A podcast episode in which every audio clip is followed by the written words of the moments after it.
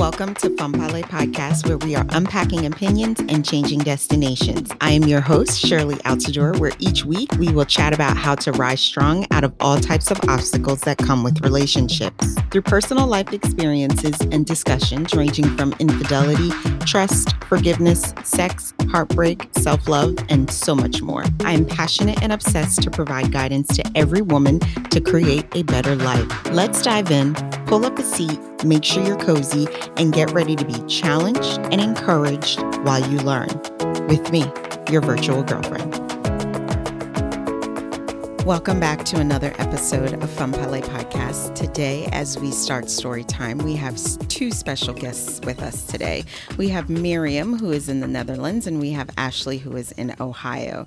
So Miriam is a devoted wife, inspiring author, author, my goodness, what a tongue twister, caregiver, advocate, mo- motivational speaker, and business entrepreneur. She is the author of Caregiver two point oh, From Burnout to Powerhouse, and the founder and proud owner of Caregiver two point oh, a six-week online program that offers support, coaching, and life skills to caregivers all over the world. Followed by, we have Ashley. Ashley is a graduate of Xavier University, where she studied finance and human resources, then went on to receiving her master's degree in human resources management, which she spent ten plus years of her professional career practicing. After Ashley's husband was diagnosed with a rare cancer in stage four, then beat that cancer with a thirty-five percent chance of survival, Ashley came to know her purpose in life. Ladies, how are you today? Wonderful. Good. Wonderful. Thank you for having us. Thank you guys for being a guest. Very much appreciated. So we are going to start off with Miriam, just to add on to the introduction I provided. Well, thank you so much. You know, what most people know about me is that uh, I owned a web shop in exclusive clothing for full-figured women, and that I love traveling. I've traveled across the globe. I'm living life to the max. You know, today I'm a happy and a strong woman, but the confidence you see today, you have to know it wasn't always like this. There was a time when my husband was ill. He was suffering from kidney failure. And in those days, I was the caregiver, the cook, the cleaner, the driver, the groceries woman, everything. And you know what, Shirley? Miriam had her superhero cape on. So she thought she could do it all by herself. The result of thinking that is that I burned out. And it wasn't until a social worker in the hospital asked me the simple question, Miriam, how are you doing? And that's when I broke. I cried and sobbed for fifteen minutes because of the heaviness that was on my shoulders. And you know what? This wasn't how I imagined my life to be. I was twenty-nine years. At that age, you want to go to the club, hang out with friends, sipping on cocktails, you know. But Miriam burned out. So when I found out that day, I looked in the mirror and asked myself, Miriam, what are you going to do for you? What are you going to do for you? I knew the answer, but I couldn't get those words out of my mouth. But I had to do something. I needed to do something.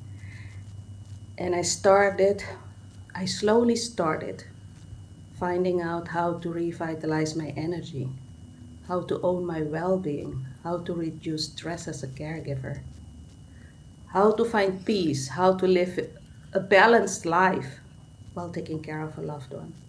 And I succeeded. I succeeded. And today I have the privilege and pleasure to share my knowledge and to guide caregivers who want to learn how to own their well-being while taking care of their loved ones. Wonderful. And we are going to jump into more of that. We're going to pass the mic on to Ashley. Ashley, if you want to add more onto your introduction. Absolutely. Thank you for having us. Um, so I am a wife, caregiver to my husband, author, entrepreneur, just all of the things. Um, so my my journey with caregiving started about four years ago, uh, right after I became engaged to my husband now. Um, within two and a half months after engagement, he was diagnosed with a rare cancer in stage four. So like Miriam mentioned, just at age, I was um, thirty-one. Um, I'm trying to plan our engagement party and have fun, go out to the club and dance the night away. But instead, I'm having to plan how to get him to and from his treatments uh, because his hospital was an hour and a half one way. Uh, so our life really took, uh, it really derailed. Um, you know, we weren't ready for uh, what was to come. We didn't know what was to come either. So just getting him through all the treatments and pushing what I wanted to the side um, to make sure that he uh, had the best care, was battling the cancer, and uh, just less and less of me became important. Like a lot of women, like a lot of caregivers do, you push yourself to the side. You, you push yourself so far to the edge of the plate that when you fall off that plate, it's like you're free falling and you are trying to grab onto something and catching yourself. And that's what burnout felt like for me. Mm-hmm. Um, you know, so just trying to come out of that burnout. It was a slow process. Um, it was not overnight, but just gathering different tips and techniques and um, just trying to crawl out of that. Uh, realizing that I am important too. I I have to think of me so that I can continue to care for my fiance. Um, so during all this time that uh, he's getting treatment, I am the sole provider because he's he just cannot work. He's in treatment for eight to ten hours a day, and I'm cooking, I'm cleaning, I'm doing all of the things plus. Still planning our wedding because that was his motivation to get the treatment. So I'm also our wedding planner and getting through all of that, um, which led me to my uh, purpose-driven business now, uh, which is Timeless Dream Events, and helping others that uh, may find themselves in our situation, which is, uh, you know, terminally, chronically ill, trying to plan any type of event, wedding, birthday, celebration of life, whatever it may be, uh, just helping those that were like me. And my husband, thankfully, we were able to get married, and he did beat his cancer. Um, so all of the last uh, four to ten years of my life, I wrapped up into a book called Lost Travel Found, and just I put it out there. I put my life out there. I put my story out there to help others that may find themselves in my same plight, um, being young, becoming a caregiver to someone that I wasn't even married to yet, um, to grieving a life that I thought we were going to have because our life completely changed once that big nasty C word came into our life. So just offering hope, light, and love into the the world as much as I can. Phenomenal. I mean, we're going to dive deep into Miriam and Ashley's story, but one of the, first of all, Miriam, thank you for inviting Ashley to come on so the three of us mm-hmm. can chat together. But what really attracted me to interview both of you ladies is when Miriam said, I am a caregiver to my husband. And no disrespect when I say this, immediately that came to my mind is, oh my, that means like they're literally taking care of their significant other. And I immediately tried to mentally put myself in your places, not really even knowing, just assuming like most of the humans do. I have no idea what the extent of the caregiving involved. I'm like, oh my gosh, what if I had to take care of my man, change his diaper or do all this? How would that be for me? I said, I got to talk to these ladies to see how this was like. That's what really, because we don't think about that. Yeah. Every day we wake up, we, you know, brush our teeth, get dressed, move. Yeah. You just think every day you're going to be a functioning human being. You don't think about any of the other possibilities outside of that. Nope, so you don't. This is going to be a rude awakening for our listeners to realize that your relationship can change drastically and you need to quickly adapt. Yeah, mm-hmm. Absolutely. Yeah. So absolutely. Miriam, you're going to start off with your story. And if I want you to take us back to before you met this man, before twenty-nine, how long you was dating, what attracted you to him? How did you find out he got sick? It's, you know, like I mentioned before, Shirley, I, first of all, I'm grateful for all the lessons I've learned. Mm-hmm. I'm standing on my lessons now, lessons now. And I want to support fellow caregivers. I want to catch them before they fall. I don't want them to go to Burnout City because it's it's a nasty place, mm-hmm. right? And taking care of a loved one, in my case, my husband and also my brother, but I want to, sh- I, I'm going to share a part of that later. My days were like waking up at five thirty in the morning because I started at, at uh, seven thirty at the office. I worked till three o'clock. I went home with public t- uh, transport, took the car, went to the hospital because my husband was oftentimes, he was in the hospital. It was hospital in, hospital out. Went to the hospital, stayed there until nine or nine thirty in the evening, came back home. It was a fifteen minute drive. Did some household, you know, checked the administration, everything, went to bed at maybe twelve thirty in the morning. And the next day I woke up at five thirty again. And I kept doing this for months. That was my daily routine as a caregiver. So when he was home, I made sure that he had his medication, food, the groceries were done, housekeeping, um, driving back and forth to the hospital for his appointments, and more. That's what a care, my caregiver's life looked like.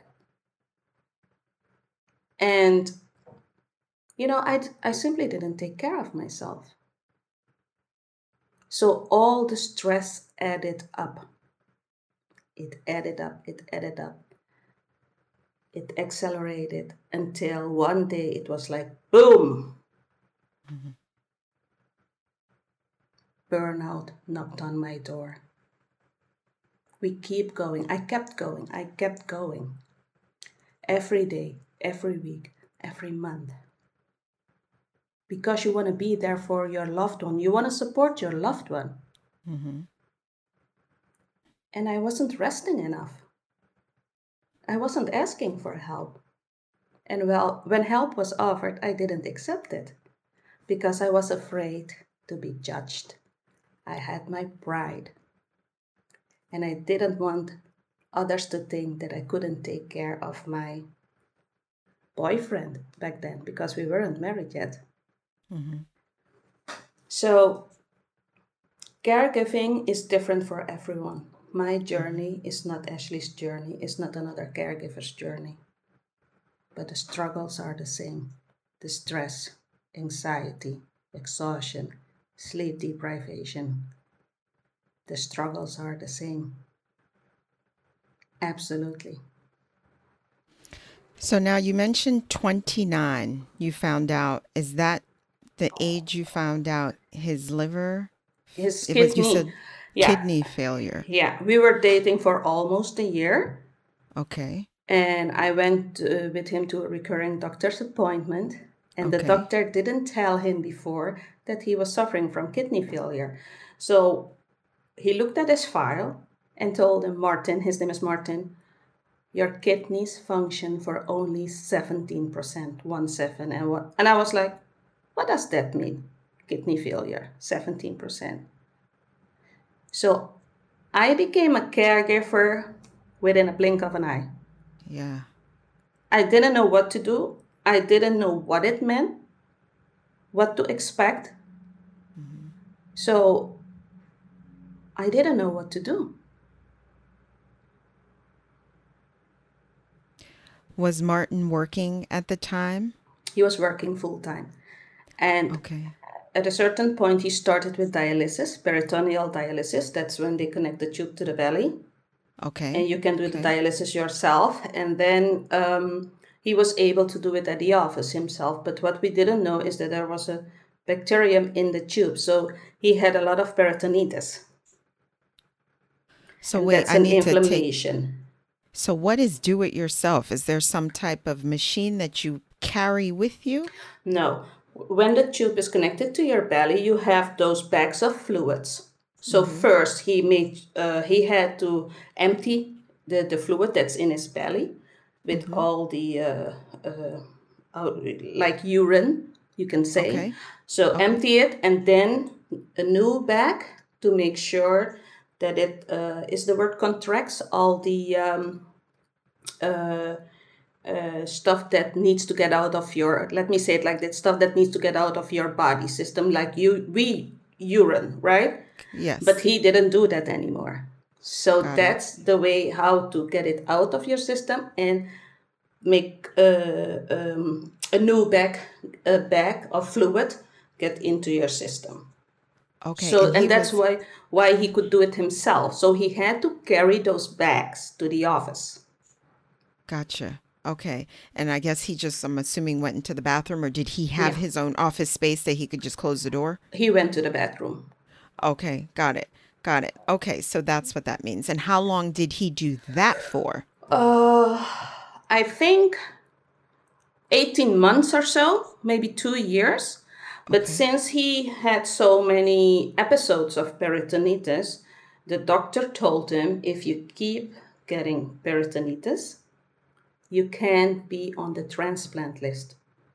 You have to switch to hemodialysis. And that meant three times a week to the hospital mm-hmm. for four hours each on the machine. I heard of that one. I heard of that one. So yeah.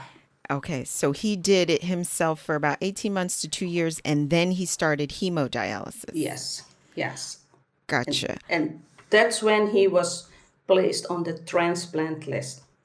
So when he was doing hemodialysis, he still worked, and uh, when he needed to go to the hospital for treatment, he worked half days, and he drove himself.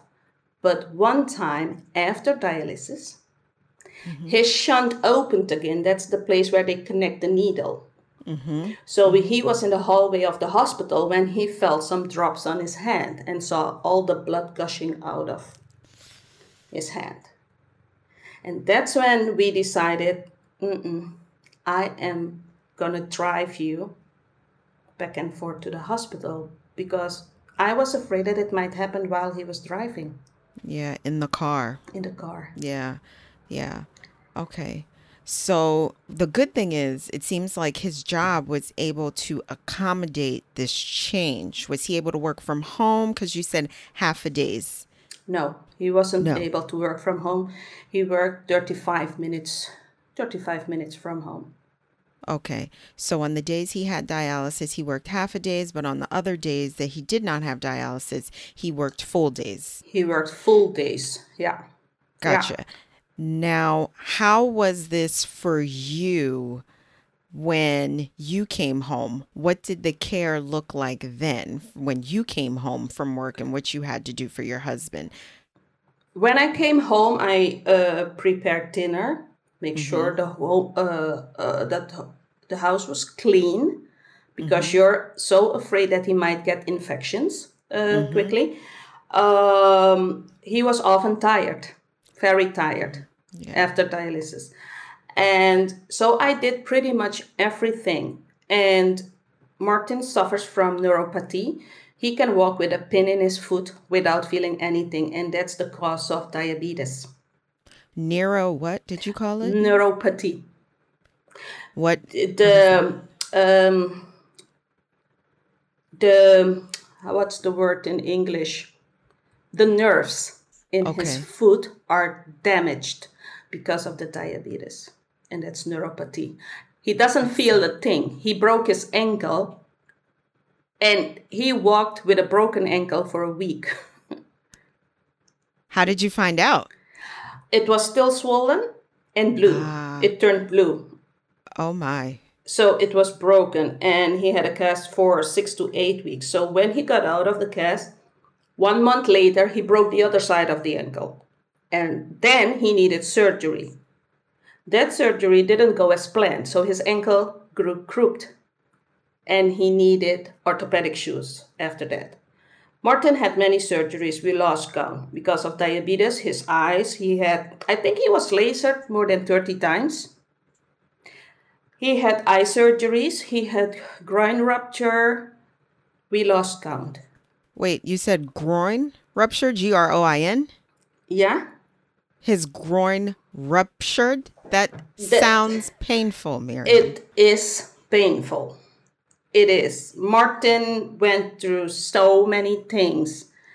Um, he has been in a lot of pain.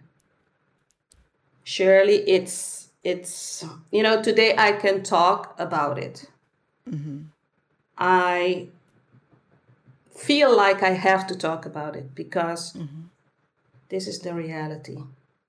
Mm-hmm. This happens every single day. Mm-hmm. A lot of caregivers, we we go through a lot. Mm-hmm. And I'm I'm grateful that I can share my story today. How old is Martin? When you met Martin, how old was he? Martin was thirty-eight. Oh, so Martin is ten years older yeah. than you. Okay, then almost so eleven, was, yeah. Yeah. And, you know, that's young. I'm thirty-eight. Martin yeah. was young to yeah. be going through all this stuff because he found out at thirty-eight he had to do dialysis. And, right? Yeah. Dialysis started at forty, forty-one.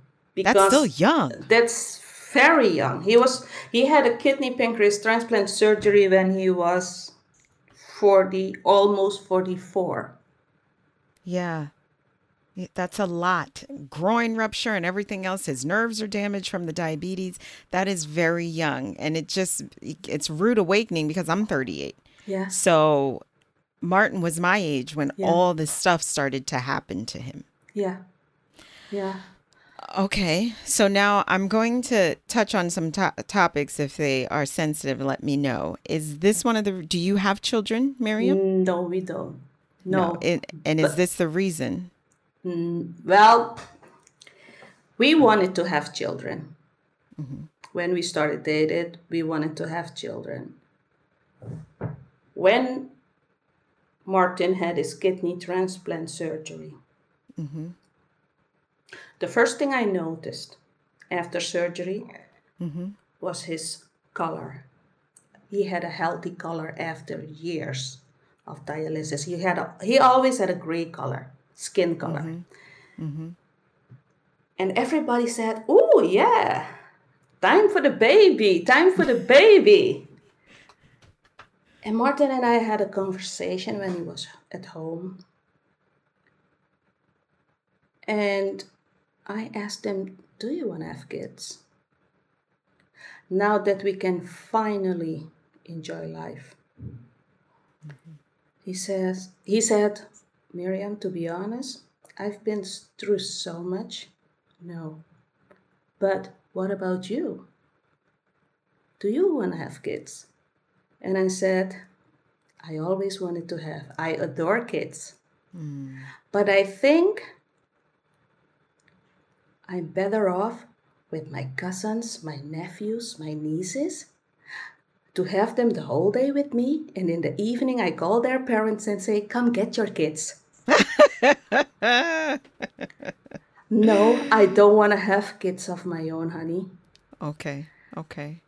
And, you know, we decided not to have kids because it's a huge responsibility. Mm-hmm. We didn't want to give up our freedom. Because that's what it felt like after surgery, after things were going, after he was doing better. We didn't want to give up that freedom. Mm-hmm. Since we love traveling, we said, okay, let's continue what we started. Let's travel again. Even though he was on dialysis, we tried to see what's possible. We didn't look at what's not possible. Mm-hmm. So we traveled a few times while he was on dialysis, both hemo and peritoneal dialysis. Okay. But we decided not to have kids of our own. Okay. All right. I mean, that's that's courageous, because I feel like women, a large portion of women, there are women out there that from the time they're little, they know they don't want children and their mind never changes, and that's okay. But for you to go from wanting to not wanting based on what was going on in your life, that's huge. Yeah. That's a huge life decision to make. And it seems like even though Martin was going through what he was going through, he was still being considerate of Miriam. Yeah. What do you want, Miriam? Because if I'm assuming if you had said, Martin, I do want to have at least one child, he would have granted yeah. your wish. Yeah. Yeah. one hundred percent. He would yeah. have done it. Absolutely. Well, and you know what? A year later, he asked me again. Just to double check, huh? Double checking. Are you sure you don't want to? I said, uh, I'm sure. Okay. I'm sure. Well, that's And I'm the only good. one in the family. All my brothers and sisters have kids. I'm the only one who doesn't mm-hmm. have. But I'm spoiling their my brothers and sisters' kids. I'm spoiling them. That's good. You have time for them. That's good. You're the one auntie that's available. Sugar auntie. So now, did you meet Martin in the Netherlands? Are you both yes. there and have been there, never moved outside? I was born in South America, Suriname. Oh, okay. And okay. I was twenty, twenty years when I came to the Netherlands. So I've been living in the Netherlands now for thirty years. And Martin, I met Martin in nineteen ninety-eight. We were working at the same uh, tax lawyer's office. Mm-hmm. Cliche, I was the secretary. and uh, that's how we met uh, in nineteen ninety-eight. So um, our anniversary is this month. Oh, September. Congratulations. sixteen, year, sixteen years of marriage, but we've been together for twenty-three years then. Nice. Awesome. twenty-three yeah. blessed years. Yeah. twenty-three hard years. Hard years. Blessed but hard. But you guys pushed through it though. Yeah. Now, how did your sex life change from all this? When you are on dialysis, okay, so I knew dialysis, you are not peeing naturally how you're supposed to. You need assistance. Yeah. yeah. So is there erectile dysfunction for the man? Um, sometimes, not all of the times. Sometimes. Okay. But okay. um, Martin, sometimes he still peed. He had to learn how to oh. pee again after the transplant surgery. How do you learn how to pee again? Well, is there certain... well yeah, what they did is they, um, how do you call it? Um, how do you call it? It's not, it looks like a scissor. They put it on the... Um, Oh, gosh, how am I going to explain this? It was know. something Ashley. like a balloon outside. And then he had to learn, his bladder had to learn how to fill up again. So they squeezed it somewhere so, so the bladder could get full.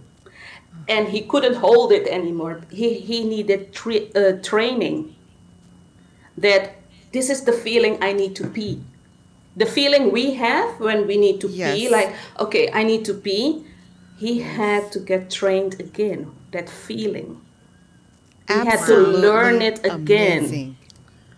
You know, I don't think about this at all whatsoever. No one. No and one. It's amazing how, so thirty-eight, Martin was using the restroom on his own. All the years that he was going through dialysis, you're telling me your brain forgets this, Miriam? Is this what it's, I'm understanding? Well, yeah, you. It seems like, it, you know, Martin, Martin pees uh, maybe twice a day because it okay. seems like his bladder is very large. Okay. A friend of ours asked him once, we were in Florida, and our friend asked him, don't you need to pee? No, I'm fine. After six beers, no, I'm fine. and okay. he asked him, man, are you a camel? He can consume a lot before yeah. he has to go. Now, this balloon won't rupture if Martin let no, it gets the, too full? No, it's not a balloon in his system. It's not a balloon oh. in Martin. It was outside. Oh. To make sure that, I don't know what exactly they did, Shirley, but um, he had to learn, he had to understand, to feel that he needed to pee. Interesting. Very interesting, because sometimes he couldn't hold it anymore. And he said, I need to pee. They said, two more minutes. Because you have to get trained, two more minutes.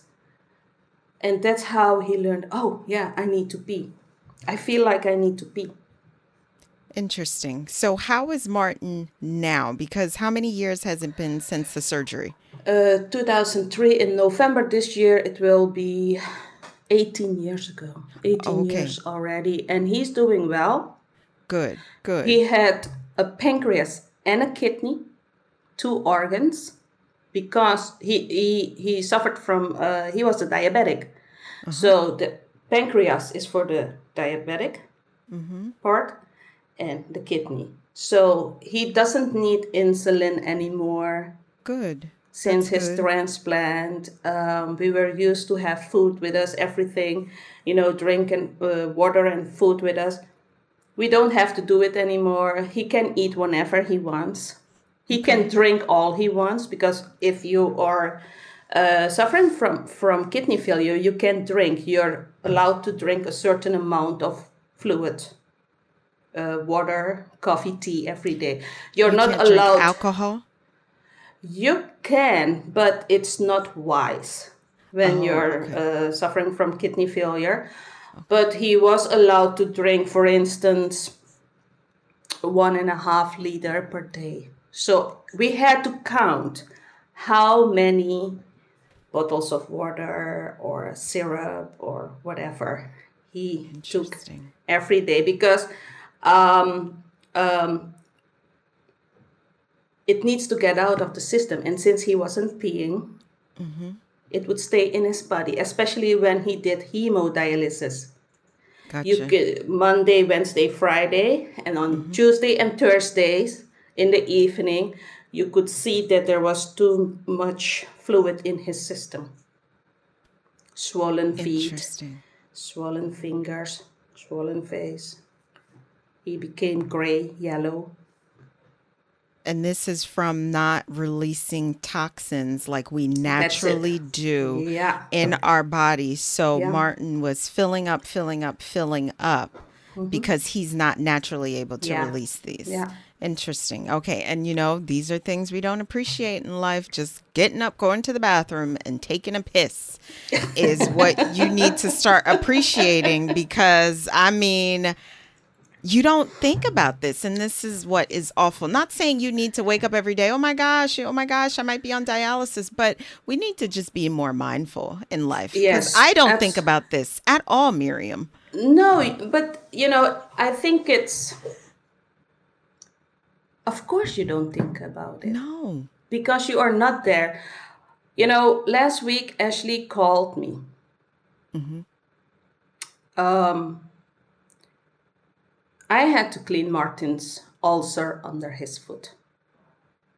Oh. Neuropathy. He doesn't feel a thing. And what we didn't know is that there was an ulcer under his foot. At a certain point, the ulcer was almost an inch deep, all the way up to his bone. So I went into the treatment room with him in the hospital.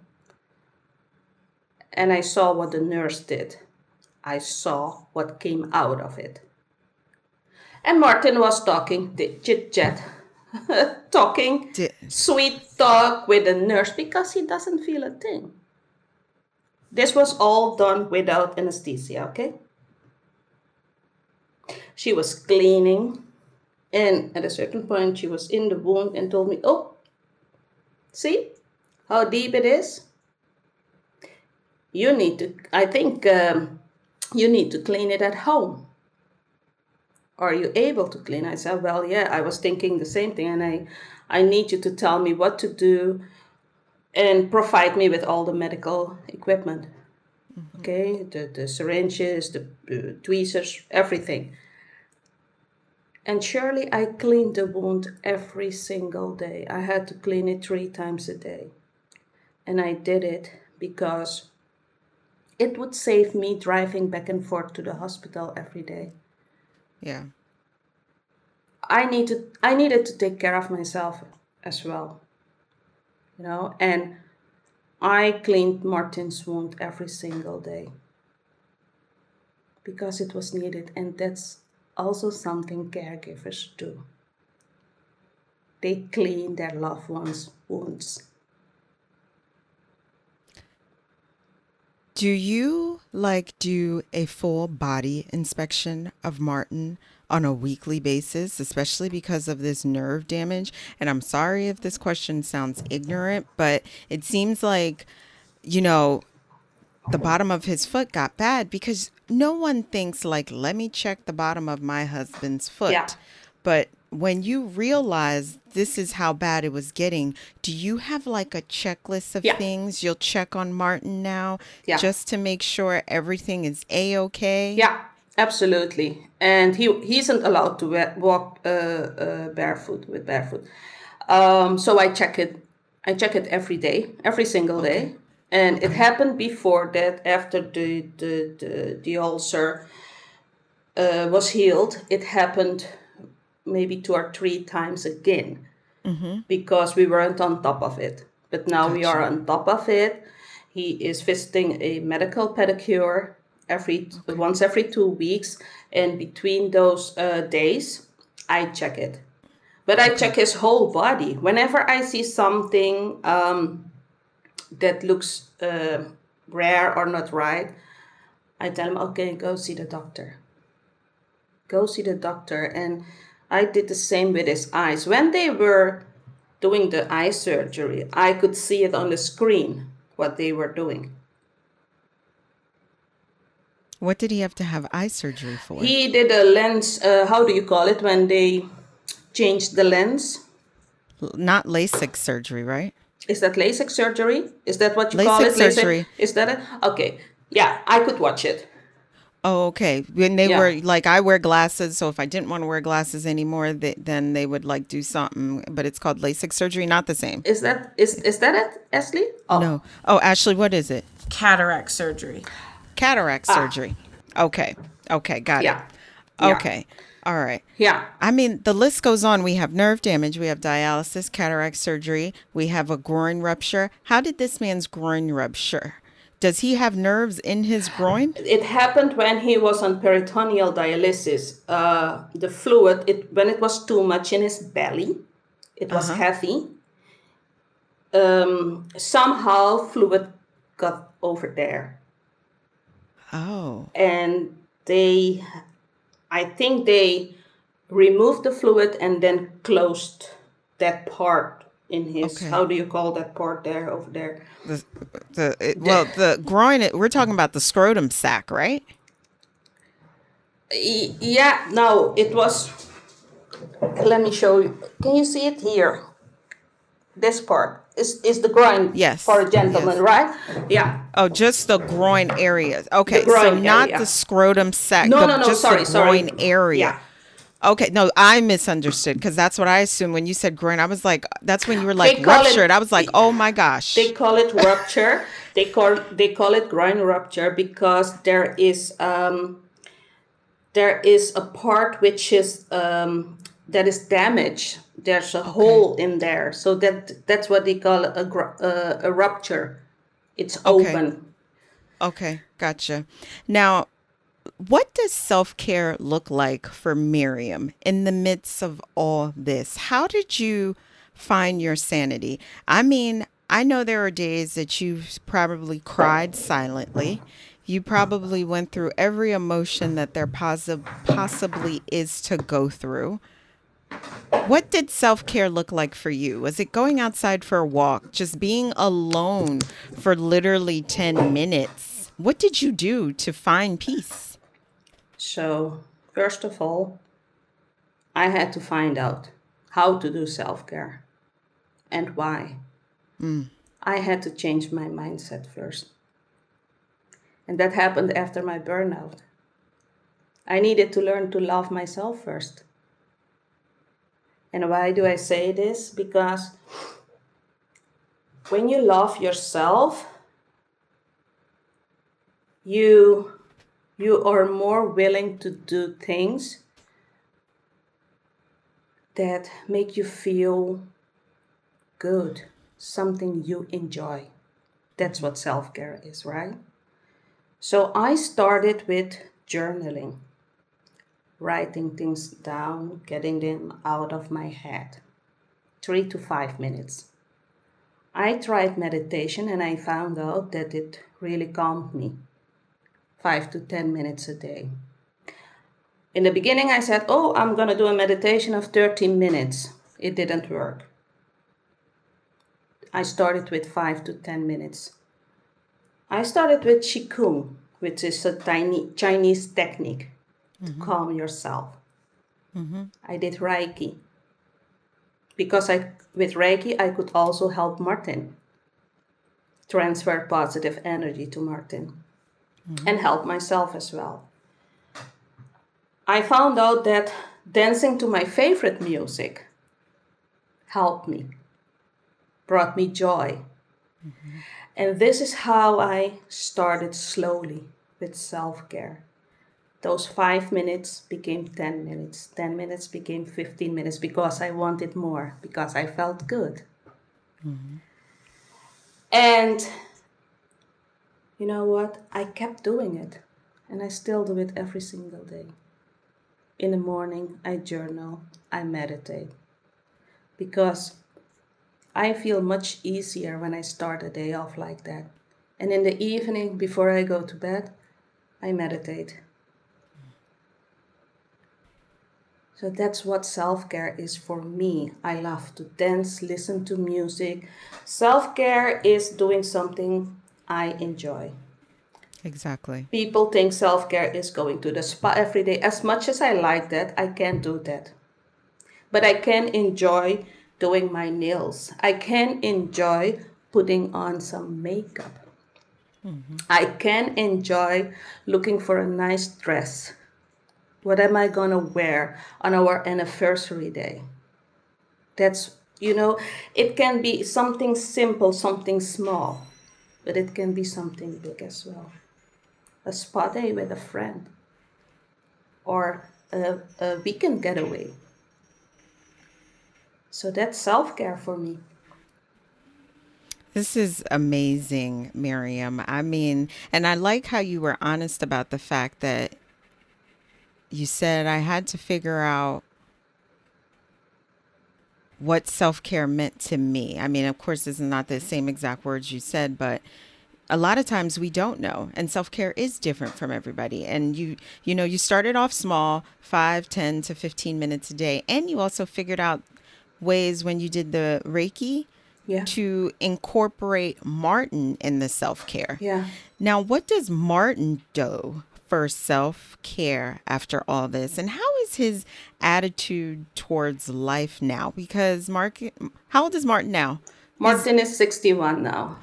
Yeah. So Martin's older now, you know, which most people assume around this age is when all this stuff's supposed to start.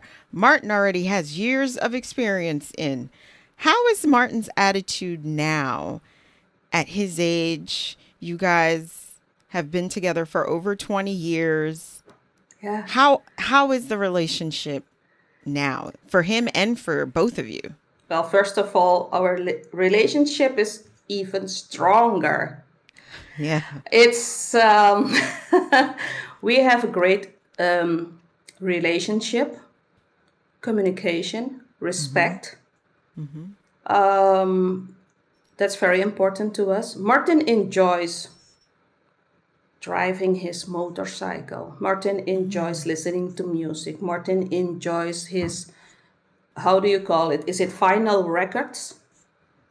Mm. Is it the records?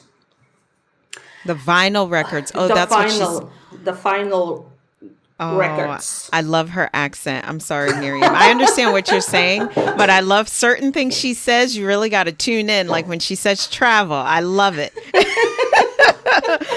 Okay. I thought she said final records. I was like, no. Oh, what's that? Vinyl. I know what you're talking about. Go ahead, Miriam.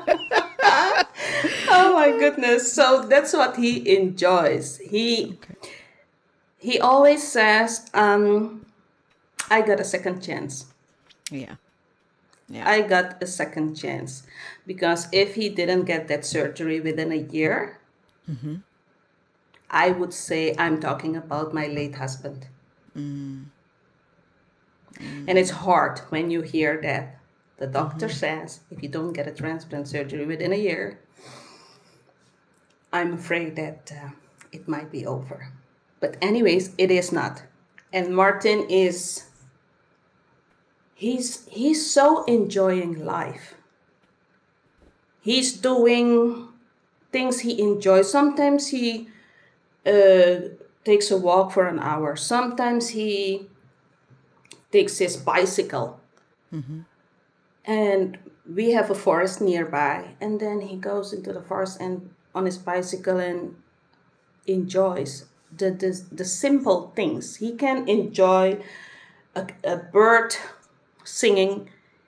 You know, it's it's wonderful. It's wonderful to see him enjoy life like this.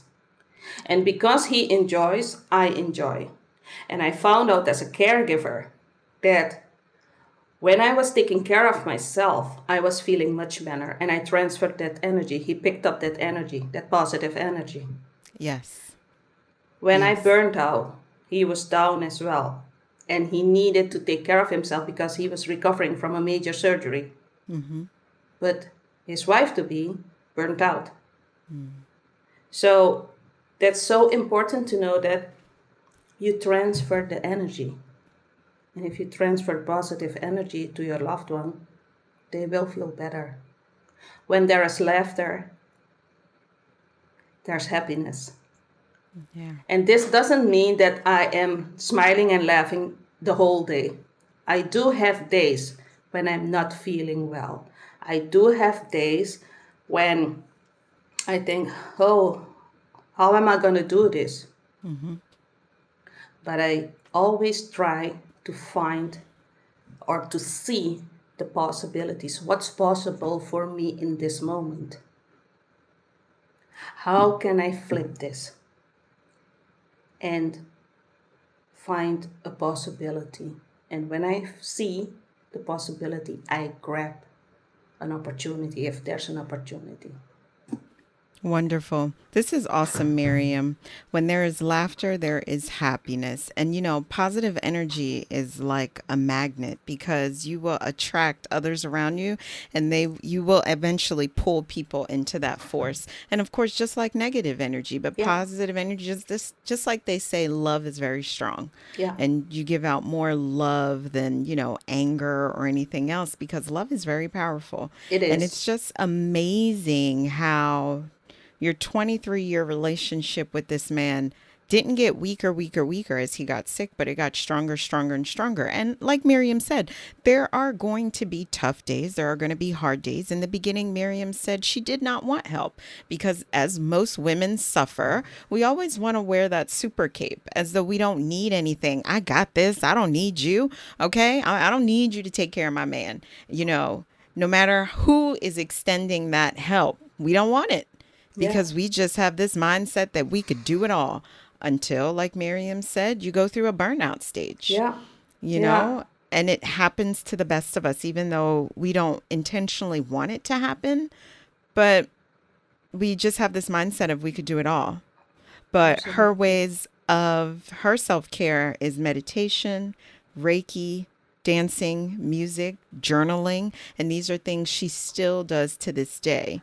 And, you know, life has been a blessing for her and Martin because it literally has gone from within a year of her meeting this man, everything just started to go downhill, you know? And within, you said eighteen years ago, he had his surgery and things have just been going up and up and up ever since. So, you know, Miriam is a prime example of everyone's story is different. Everyone's story is not the same, you know? And this is why every guest, I thank him for coming on, because Miriam took the negative situation in her life, turned it into a positive, you know, and people change. We're constantly evolving. When her and Martin met twenty-three years ago, they were talking about having children, but they don't have children, and they're both comfortable with that decision. This is a prime example. Sometimes life will hit you like a fucking ton of bricks, and you just have to figure out how you're going to adjust, literally. So, Miriam, we want to thank you for being a guest, but as you guys know, she's not leaving us. I have to say this because we are going to transition into a part two, and we are going to be hearing from our guest, Ashley, now to talk about her story. Ashley, who's been patiently waiting to come on. How are you? Good. Thank you again for having us both. So, Ashley, let's hear about your story okay. and how you met your husband, because you were thirty-one when you found out he was diagnosed. So take us back, or start from that point, then yeah. take us back. So let's yeah. hear this. Yeah, so um, I met my now husband off of Facebook. ah. um, he jumped in the D Ms, as the young kids say. um, he he he friended me. Oh gosh, we, we've probably he tells the story, story so much better than I do, because I always get the timing wrong. But um, he we've been friends now for oh my gosh, uh, maybe twelve years now. Okay. Okay. Um. I didn't give, I knew when we first met, we talked for a very long time on Facebook, then phone, we exchanged phone numbers, then we met in person, and we were just really good friends. I knew he wanted more. I was just like, nah, dude, not not today and probably not ever. Um, but we were just really good friends.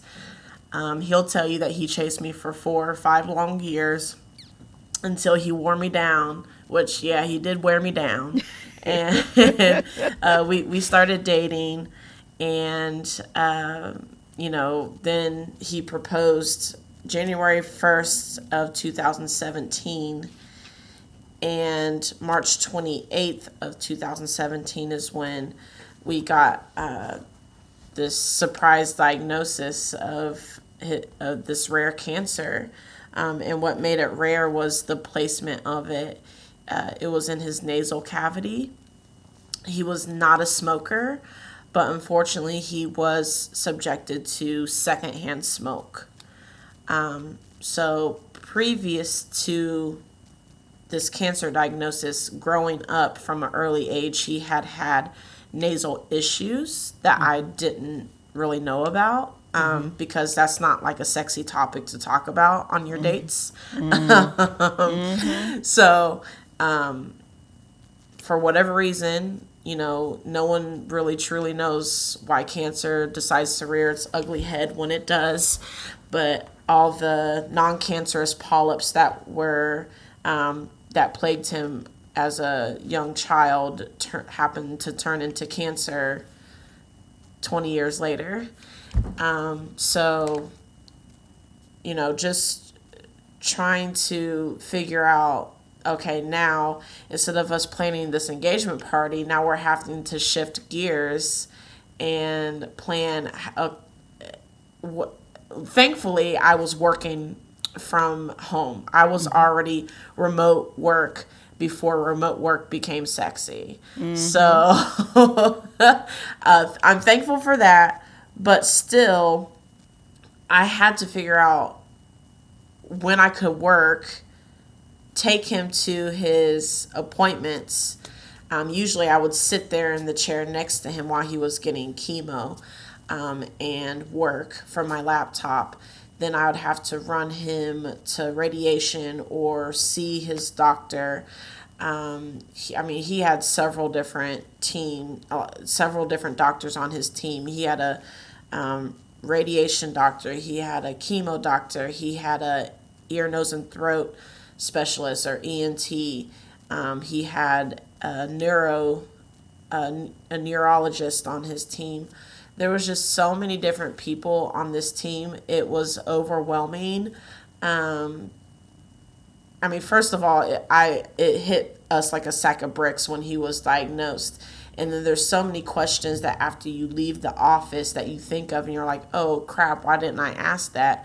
Well, it's because of the overwhelming, like, all I heard in that moment was that I heard cancer and I heard stage four.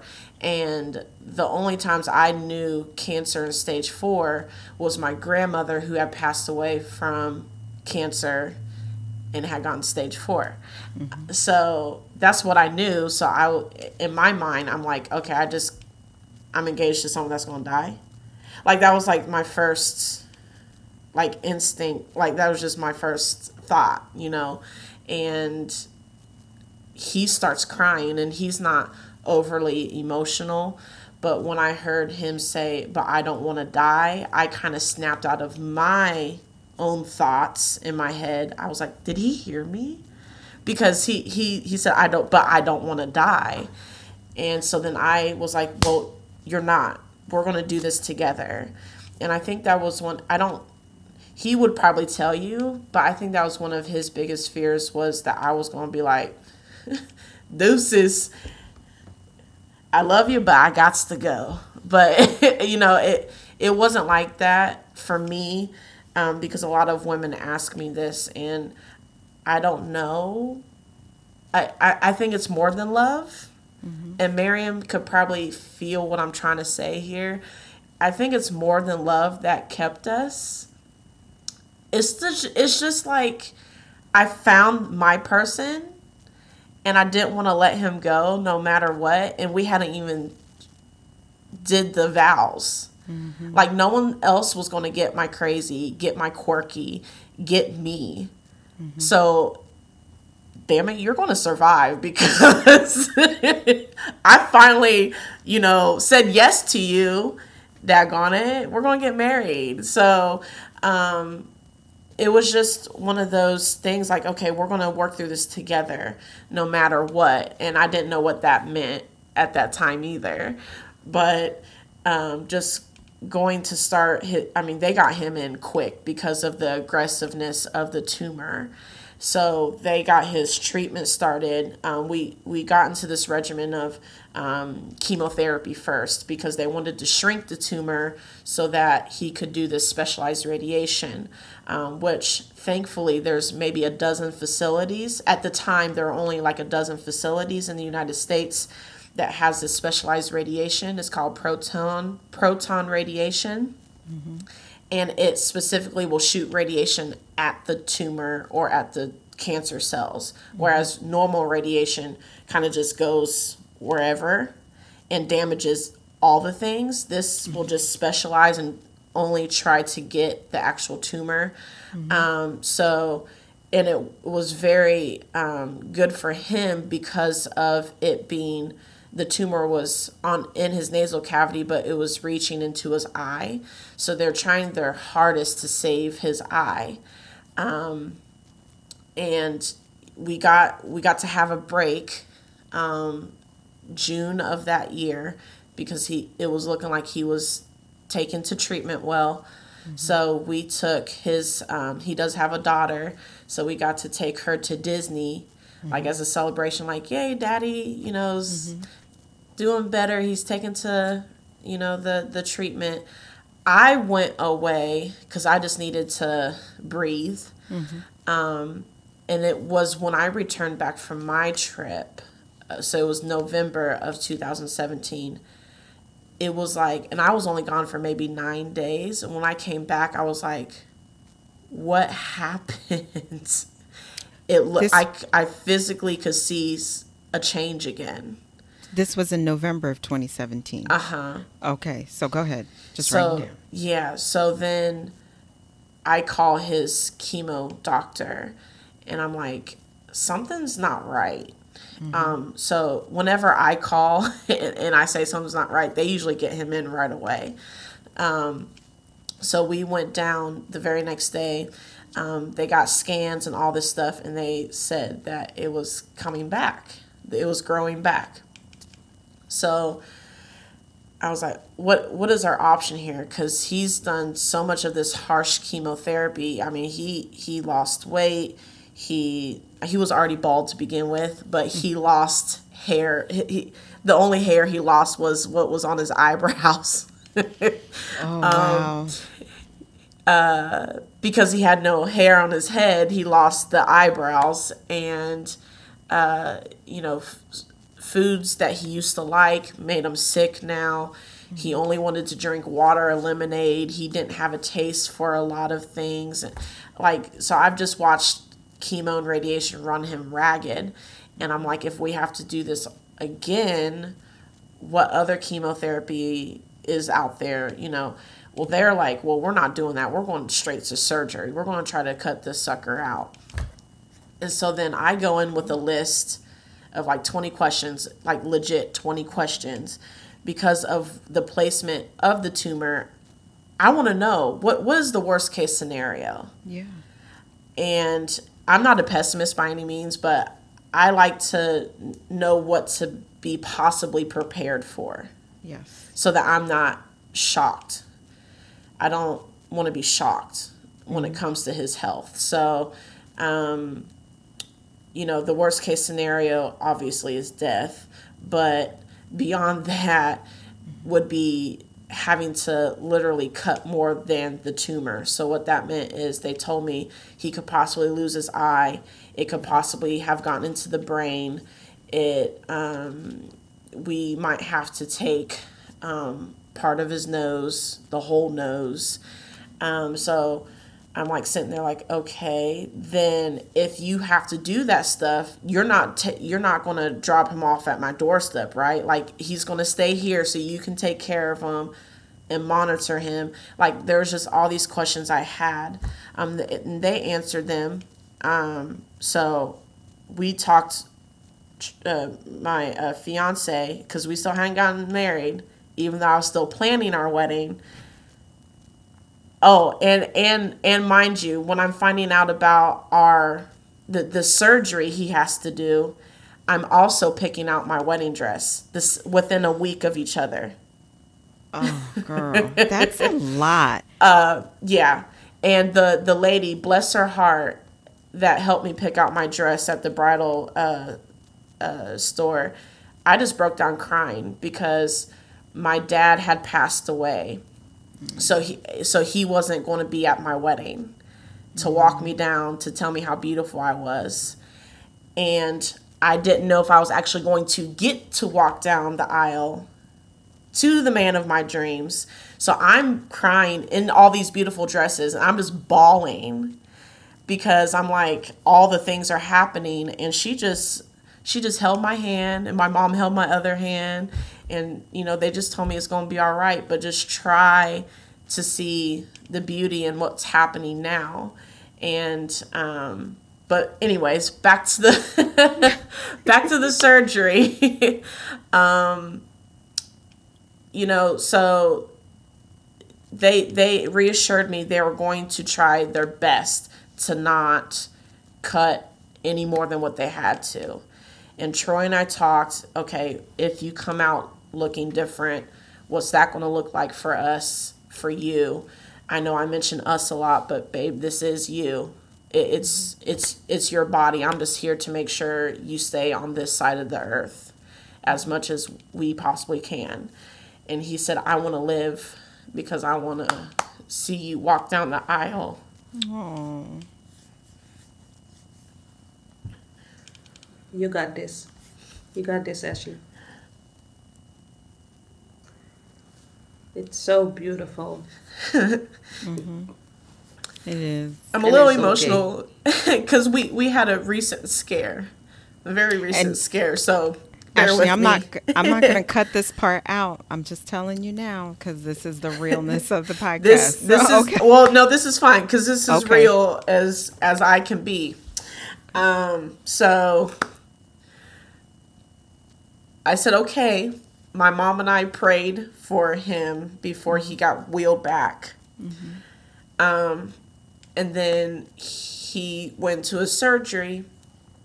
And when he came out, the doctor, you know, came out to tell me and they had to do, you know, one of the worst case scenarios. So because when they opened him up and they saw how much the tumor had did damage, they had to take the left side of his nostril, they had to take his left eye, and they had to remove some of his skull. Mm. And he said, but we got we got what we could see physically. So now when he recovers, he's going to have to do chemotherapy and radiation again. But this is the first step. I said, okay. So because of the full extent of what they had to do, his recovery was even in a special part of I C U. So he had to go to the burn unit. They treated him like he had third, fourth degree burns, whatever it is. Um, so they treated him with the utmost care, but it was nothing like going back to see him for the first time. And I almost fainted because all I saw was all these tubes, all this blood, and I noticed his beautiful blue eye was gone. Ashley, and, I'm yeah. sorry. I have to ask you this. How, if you could take yourself back to that day after your husband had surgery, how they wheeled him in is not how he came out. Mm-hmm. And you know, excuse me, as human beings, we look at the exterior of things. Mm-hmm. What do you remember at that moment? If if you need a moment to think about it, at that moment, what went through your head? I was scared. I was upset. But I also knew at the same time that I was glad he was alive. Good. See, and love conquered all. Yeah. Yeah. Go ahead. I just wanted to, because that's a, yeah. that's like hard for yeah. anyone in a relationship. You, your yeah. husband is wheeled in looking a certain way. Mm-hmm. Now, when you go back to see him in recovery, this is not the man. Right. That was taken back. Exactly. And, you know, even it's been, it'll be four years this December mm-hmm. since that first major surgery. And we, uh, we still talk about it. Like, mm-hmm. we still work through it together. Mm-hmm. Mm-hmm. You know, he's still building his confidence because mm-hmm. that's the first thing you see mm-hmm. when you're looking at someone, you see their eyes. Mm-hmm. And he's he's still working through that. Mm-hmm. Um, and I, I reassure him, like, I'm not going anywhere. You don't have to worry about me. You know, it's, I know he get, uh, he feels uncomfortable because sometimes he gets comments. Um, so he, sometimes he just has to take a breath, mm-hmm. um, and then keep it moving. Mm-hmm. And if I'm there with him, if he gets a comment, he's more concerned if I'm going to snap at the, per- at the person. I need to protect my wife. Make yeah, sure she doesn't right, growl right, at anybody. Exactly. So, but, um, yeah, it's, it's something that we're still continually working through. Um, And the doctors are too. Like he, you know, he's, as long as he keeps getting um, good reports, he eventually can have uh, a more of a, va- a vanity plastic surgery type surgery. Mm-hmm. Um, we're just not there yet, even four years later. Mm-hmm. Um, so um It, it is it is very difficult, and I think all the emotions that hit me at once is what caused me to faint, like almost faint. My mom had to catch me. Thankfully, she was right behind me, and she took me out to the uh, to the hallway, and his mom is like bawling um, because she went ahead and went in because I just I needed a moment because I didn't need him to see me like that. Mm-hmm. He was asking for me. I was the first one he was asking for when he came when he came to. So I didn't need him to see my tears. Mm-hmm. I needed him to see me okay. Mm-hmm. Um, there's a lot of moments, like even what I wrote in my book, when he read my book, he was like, you didn't tell me half this these emotions that you experienced. I said, that's because you didn't need that from me. Mm-hmm. You needed the strong super shiro me. I cried often in the shower. He was like, is that why you take long showers? Yes, that's why sometimes I take long showers, because I'm crying, mm. even still to this day, because there's things that happen, even though um, after all the, the surgeries, the chemotherapy, radiation, I mean, we even got to the point where we were able to get married, mm-hmm. which was a whole celebration in itself, just that he was there. Mm-hmm. Um, and then when we returned from our honeymoon, we had devastating news waiting for us um, that I was to call hospice because the tumor was coming back. Um, so then he had to have a whole nother surgery. And this time, thankfully, it was not tumor, but it was... So the radi- he's had so much radiation in his uh, head and neck region that there's scar tissue that um, has come from the radiation that had cracked open his skull um, and was starting to get into his brain. Um, so it was acting as tumor, but it was not tumor. It the doctors can't even explain it well to me because uh, I ask and they don't even know why it happens. It's just something that happens from radiation, a lot of radiation. Um, he's actually never allowed to have any more radiation in his head and neck area. That's how much he's had. So um, he he's had to have two major surgeries. I can't even remember how many sessions of radiation and chemotherapy. Um, once he had that second surgery, he then got to have immunotherapy, which is not quite chemotherapy, um, but immunotherapy is using your own blood cells to try to fight any remnants left of cancer cells.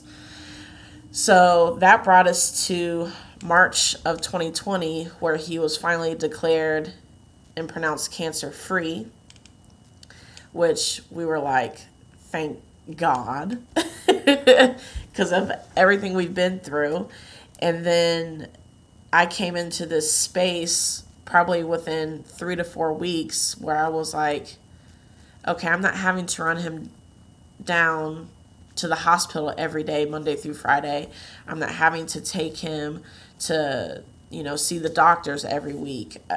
What am I supposed to do now? Like, I literally found myself looking around like, what is Ashley supposed to do? Because I wrapped my whole identity up into being his caregiver and making sure he was okay, that I had lost myself, which I know a lot of women do. Mm-hmm. Uh, so I just found myself lost until I reached out to um, a woman who I had been in her women empowerment, purpose-driven uh, Facebook group. And I reached out to her because she's a, a like a mindset business coach. And I was like, I need help. Like, I know there's something I'm supposed to be doing on this earth other than waiting for him to get sick again. Like, I don't want him to. Mm-hmm. There has to be something else out there for me.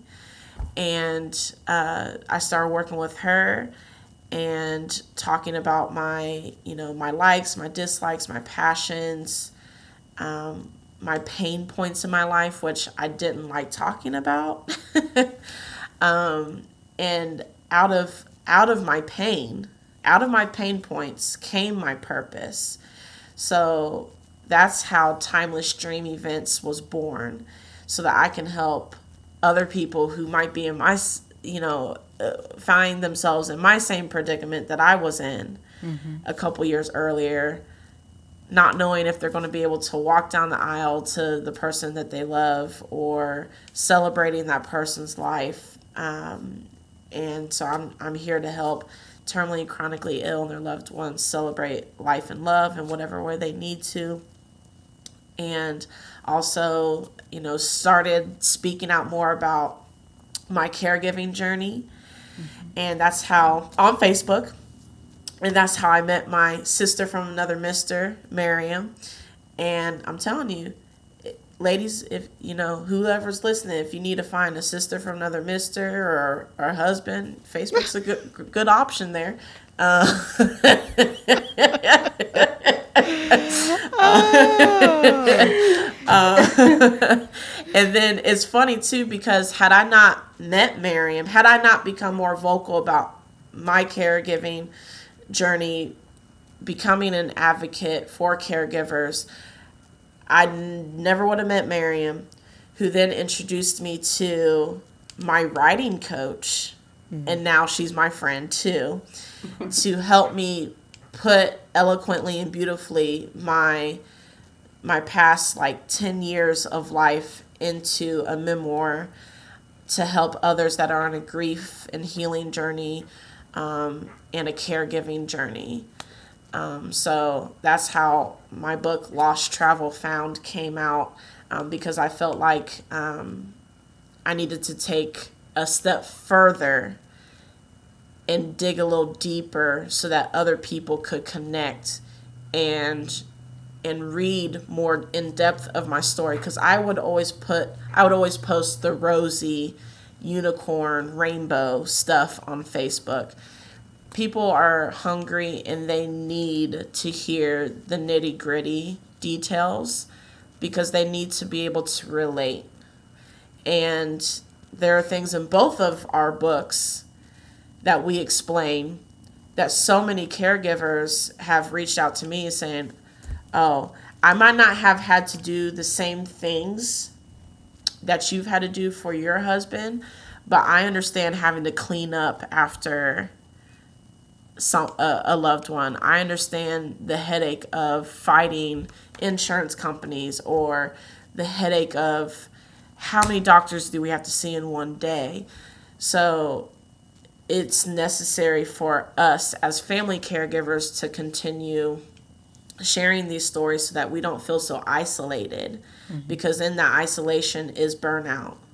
Mm-hmm. And even though my mom had taken care of her mother, mm-hmm. who had passed from complications from colon cancer, I still felt a little bit isolated because she took care of a parent. In later years, I was taking care of my soon-to-be spouse at a young age. So there was still even a disconnect there. And I just wanted to provide a space for others my age and beyond that I hear you and I see you. Yeah. If you don't mind me asking, what caused you to cry before? We had just recently had a scare. Like two weeks ago, I thought his tumor was coming back. So mm. just reliving uh, the the first time, his first surgery, mm-hmm. it just, it brought back the emotions. Um, gotcha. But thankfully it was not tumor. Wonderful. Um, and his doc, oh my gosh, his doctor's team is so amazing. So when we came in for his um, follow-up, because he had to have a minor surgery mm-hmm. um, a couple weeks ago. And when we came in for his follow-up last week, uh, the nurse and the doctor were all like, you did a good job. You're doing a great job. Because I, when I when I say I was scared, I said, I we can't wait to... They wanted us to come like three days. I said, well, I'm taking him today. So, but, you know, they, they do a great job of praising... Um, I can't speak for all the caregivers, but I know they do a good job of praising me and lifting me up, um, because I do keep a close eye on my husband. If I see changes, I don't play around, because I just remember, and this is trauma. Mm-hmm. This is literally trauma. I remember the tumor and how big it got, how aggressive it got. Um, and I just ne- I want to know if I see any slight change. We're we're going we're driving an hour and a half to his hospital. Mm-hmm. So a few questions I have for you. January first he proposed. March twenty-eighth you found out he was diagnosed. Mm-hmm. When did he hit your D Ms? Oh my goodness! Probably like two thousand. Sheesh. Jeez. two thousand six, two thousand seven. Like oh, some... so you was literally dodging this man. Yeah. Literally, like, don't bother me. If I'm ignoring you, don't you just get it, dude? Yeah. What yep, did and he'll your, tell you. What did your husband finally... So how long were you guys dating before the proposal? I'm trying to add this math up. we, um... I think we dated for, like, three, four years, something like that. Oh, um, wow. Girl, you was literally, like, ignoring him, and he was persistent. Well, yeah. So it, he... Um, He was like, man, it took me four years to get one date. Um, but yeah, we, we dated. And there was, there was about a year, I won't say lost, but there was about a year lost because in the midst of, before we started dating, I lost my dad. Got it. Got it. So I'm grieving a whole man that left a whole heart, a, a hole in my heart. And I... was like, I need to go take care of this hole mm-hmm. in my heart or start to mm-hmm. um, before I can even function. Gotcha. So I left for about nine months to go travel abroad in the midst of us dating. Oh. But we never broke up. Gotcha. I just wasn't physically in the United States with him. And he was so supportive because he was like, if you if you're not right, we we're not going to be. Um, I left January first or second of two thousand sixteen. Mm-hmm.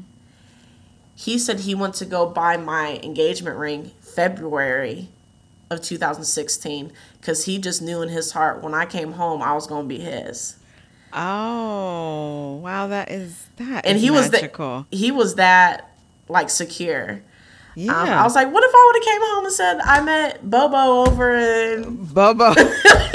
Bobo and over that's in, true. You know, in Asia somewhere, you know? I don't this know. This man was manifesting to the next level, Ashley, he, because he, he was like, I'm good. I he, know you're going to yep, be mine. He Do really you, did. Uh-huh. and, I, and sure enough, you know... When I came home, we stepped it back into things like nothing had changed. It's just that I wasn't physically there. You know, gotcha. Wonderful. Okay. Technology is wonderful, though. So, yes. okay. So now, okay. So now my next question is twenty seventeen was a rough year for you guys. Mm-hmm. Now, just so I know again, this cancer is in his nose. Yes, it was in his nasal cavity. So nasal yeah. ca- is it mm-hmm. noticeable on the exterior surface? Absolutely, it was. Oh, it was. Yes. So, so, like, I'm thinking. I know the listeners can't see, but so I can understand. Like in this area. Yes. Yeah, so actually, what happened is, um, and I'll try to explain this as as well as I can. I'm not a doctor by any means. I'm a pseudo nurse by now, but I'm still. Not medically trained. Gotcha. Gotcha. Um, he, what made us realize something wasn't right is he had a knot form on his forehead. Mm-hmm.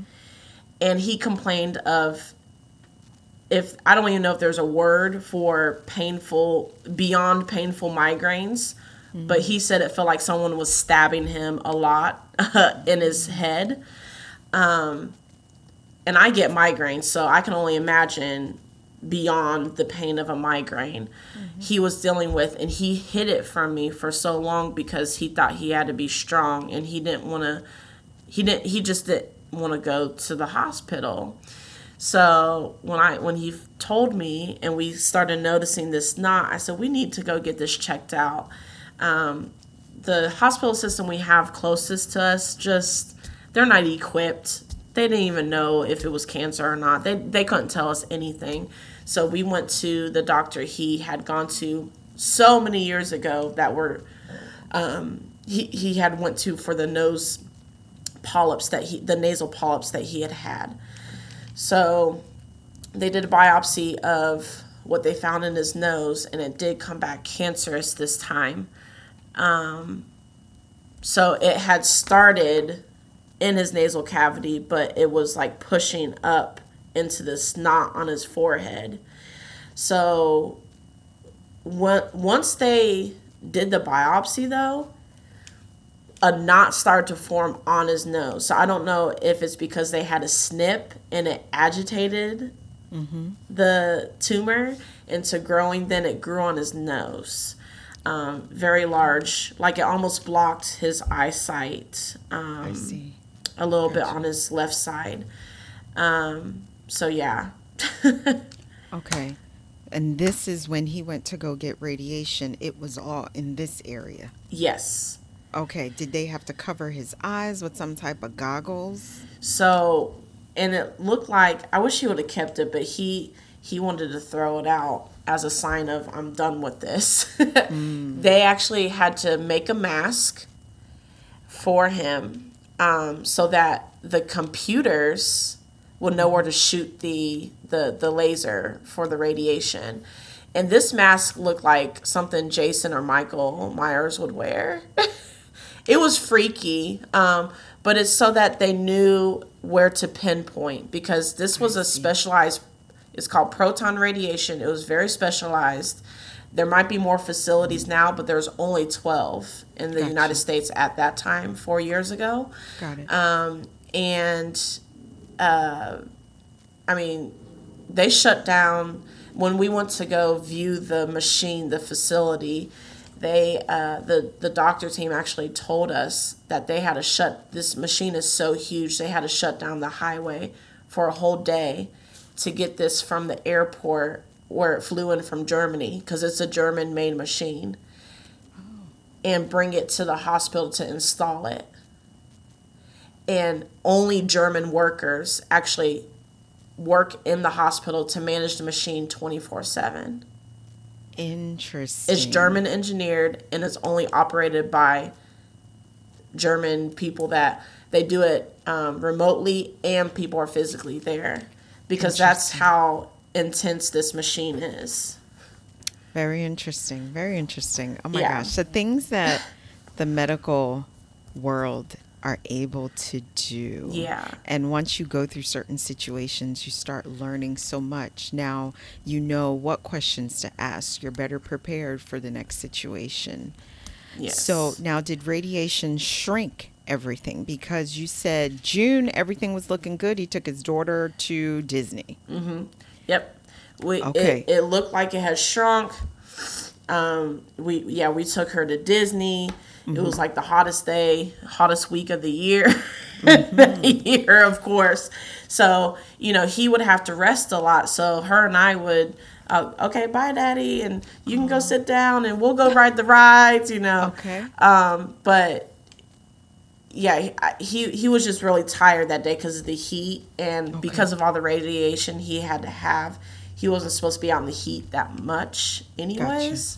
Gotcha. Gotcha. Um, but yeah, it, everything looked good. Um, I mean, we didn't see any signs of we didn't see any signs of growth, and we were waiting for his next scan, which was going to be um, in November. But I, after I had returned from a trip that I needed to go on to just, before I blow my Get top. Away. Yeah. um, Get away. Yes. Yeah, so, but when I returned, it was like, I was only, it, it was just weird because I was only gone for nine days and I started seeing a growth again. And, um, you know, I, I called and said, can we get this, Uh, you know, this test, this M R I done today instead of next week? And they did. And then it's a lot of hurry up and wait, because you have to wait like a week for the results. And in that spare time was the time I had set up to go dress shopping. Mm-hmm. Um, so I'm looking for my wedding dress and not knowing, because of the, we're waiting on results. I'm not even knowing if I'm going to get to wear this dress that I'm looking for. And then that's the results from that showed that the tumor was growing again. So it hadn't responded to the chemotherapy and radiation how they had hoped. Um, so then that's when they decided, okay, we're going to go ahead and do the surgery. From that surgery... At, or after the surgery, They said because we got all the all the tumor that we could see physically, we still have to make sure we kill any cells. Mm-hmm. So That's he had to do the chemotherapy and radiation again. Has he had plastic surgery for, because you said he's missing the left side of his nostril, the left side of the head? So he's he's lost uh, left side of his nostril, his left eye, and a part of his skull, like left. the front part of his skull. So okay. there's a, like a dent. You okay. can see a dent. Okay. Um, but he he wears hats a lot anyways because okay. he was bald so at a he, young oh. age. Yeah, he always okay. wore hats. The only, um, I mean, he wears an eye patch now until okay. he can get, um, and it's totally up to him. Um, the radiation has left his uh, jaw mobility very uh, decreased. Mm-hmm. Um, so like something that we take for granted. Opening we can your mouth is difficult. Eat a burger like ah he ah like he he came and he can open it up maybe half of an inch. Gotcha. Gotcha. To eat. So um, it's just s- little things like that, like um, that make a big difference. Mm-hmm. um, but uh, we realized that it had to be done for mm-hmm. him to even be here. Got it. Got it. Now, so he wears a patch. Is a glass eye an option? So at this moment, no. Okay. Um, he is healing from, he was, come to find out he was sick. He had an infec- infection mm-hmm. that ballooned up, that almost looked like tumor a couple mm-hmm. weeks ago. So he's recovering from that. Um, and once... Come to find out, it's very interesting because well, I say it's interesting because I have to I have to look at him every day. But um, the so they call it a, a muscle flap is what they have over his what would have been his left eye, mm-hmm. and um, because of this infection he had, now that it's out and he's starting to recover, his flap was um, protruding, but now it's flattened. To the okay. point now where once he f- is one hundred percent healed, he might be able to talk about getting a glass eye or uh. um, because that was going to be a surgery later this year or early next year. But now because and it was infection that was making it um, protruding. So now that they got that out, um, his doctor said they might not even have to do Uh, to flatten it out. Um, so, but it's totally up to, to Troy. That's my husband's name. It's totally up to him if he wants to just wear a patch and be mm-hmm. a sexy pirate, or if he wants to um, get a glass eye. It, it's that's totally up to him. Um, okay. He's just more concerned about doing, he has to do mouth exercises to to get, he doesn't want to lose any mobility that he has now in his jaw. So he, he does that, keeps his nose clean and irrigated so that nothing gets trapped, no infection, no, we don't want any more tumor. Mm-hmm. Like, we don't have time for that. Mm-hmm. Mm-hmm. So I think that's his main concern right now because he, he is starting to get used to it. He still struggles sometimes. Um, with his appearance, but he used to call himself a monster. Mm. And I would always reassure him that you're not. And people don't know your story. Yeah. Like it, it even made me stop to reflect because, you know, sometimes if you walk past someone and you're like, what, what is going on with that person? I had to really check myself, start checking myself like, you don't know what that person's been through. Exactly. Yeah. So, you know, he he's he's starting to come more into his own. Um, a lot of what has helped is hearing even, you know, Martin's story, mm-hmm. you know, and, and just hearing how Martin keeps it moving. And he's like, well, I mean, I want to live to his age and beyond too, so I'm going to keep it moving, you know. So we do things, we, we live each day to its fullest as much as we can. I have my days, don't get me wrong, but, you know, we're constantly trying to plan on doing something, whether it's a sporting event or a trip or, we, I mean, we got to, we, we almost lost him. Mm-hmm. So, excuse me, I, you know, we got to, we, we got a ground to cover. Like, mm-hmm. you can't go nowhere anytime soon. We, we got things that we want to do in life. So we, we try to do things to to to motivate us, to keep us happy about life, because life is hard and sometimes it's cruel. So I have a question for you. Same questions I'm going to ask Miriam, I'm going to ask you. And then I have a question for both of you ladies based off of a movie that I watched. I wanted to see what you guys' responses were. Um, you said he has a daughter. How old is his daughter? eleven. eleven. She's young. So is there any more children in the horizon for you and Troy? Nah. No? You I, find peace with that, or did you not want children?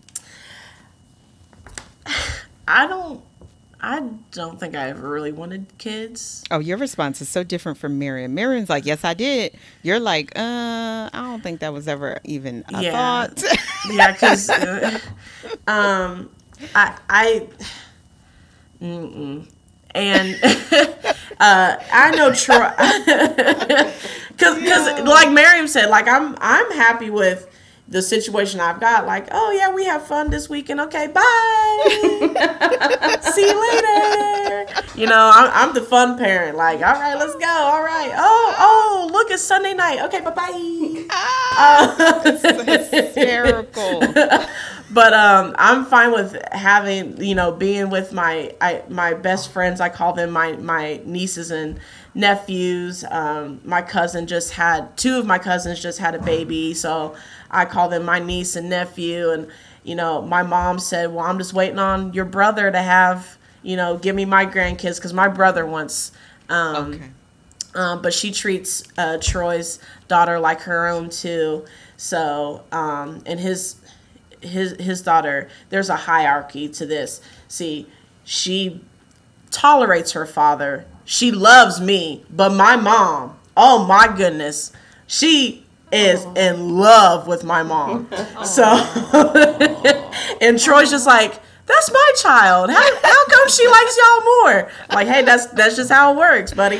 Um, but yeah, I, I don't think it, it was ever a thing for me. And it's just funny how God works, because I came into a relationship with um, the bonus daughter.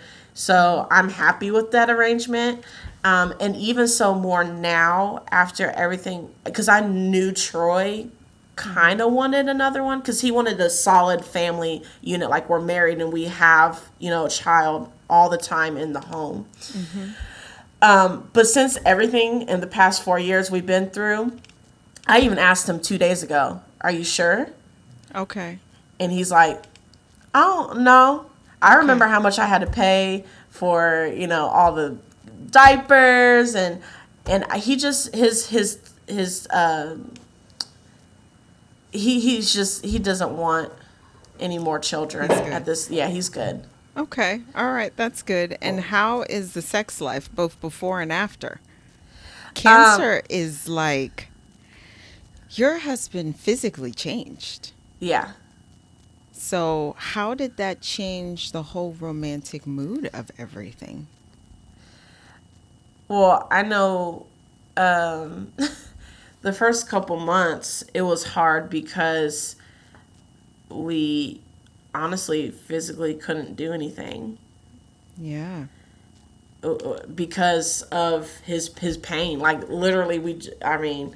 I, I could barely ki- even kiss him. Um, I would kiss his hand, because mm-hmm. he's very, um, his love language is touch gotcha. And time. Gotcha. So I would constantly, like, reassure him by touching him.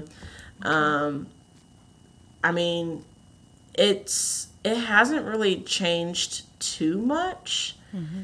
because I I love him.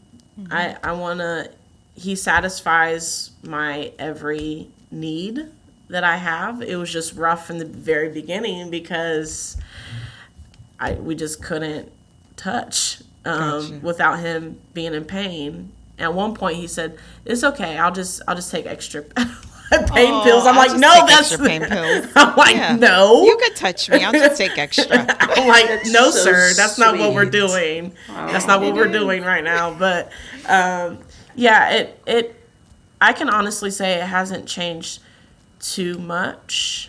Um, maybe, you know, just every woman goes through it, you know, just with work and doing all the things that I've been doing. Um, but outside of being happy and pleased, yeah, nothing's changed. So I have a few questions for you both. You guys can take turns how you'd like. At any point, I want you to please be honest with me. Did you ever just sit there and think like, should I just walk away? Oh, Miriam, did you hear that outburst? I heard it. I heard her. I heard Ashley. You know, to be honest, no. Okay. No, I didn't even. I was... Um, the only thing I was thinking was, okay, we can do this, we will do this, and we will succeed. We will do this together. But I never thought, I want to walk away. Never. I'm sorry, I didn't mean to laugh. It's I, okay, girl. I, it's I, okay. I, I get this question a lot. Yeah. Uh, I, I'll say... Um, When, when um, he came out, when I had to see him for the very first time after that first surgery, and my mom had me out in the hallway, she said, "What are your thoughts? Because I'm going to back you up one hundred ten percent. What are your thoughts?" And I told her, I said, I'm, I'm scared. I don't know what I'm doing. Maybe he should get a different person in here. Maybe I'm not good enough for this.